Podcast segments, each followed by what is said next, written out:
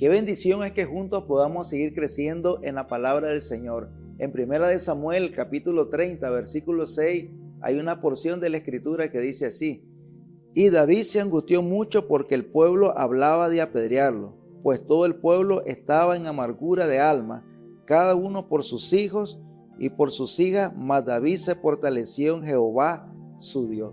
David está atravesando un momento muy difícil de su vida llega una noticia inesperada.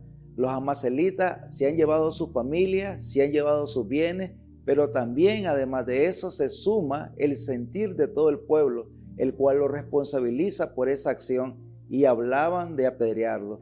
Pero David toma una acción muy importante que nosotros también la podemos tomar en momentos como este, donde David dice, se fortaleció en el Señor, pasó de la angustia a fortalecerse. Los procesos que nosotros enfrentamos de Dios son procesos que nos permiten crecer. Son procesos donde nuestra fe se aumenta. Son procesos donde cada día nosotros podemos ver el amor de Dios, la gracia de Dios.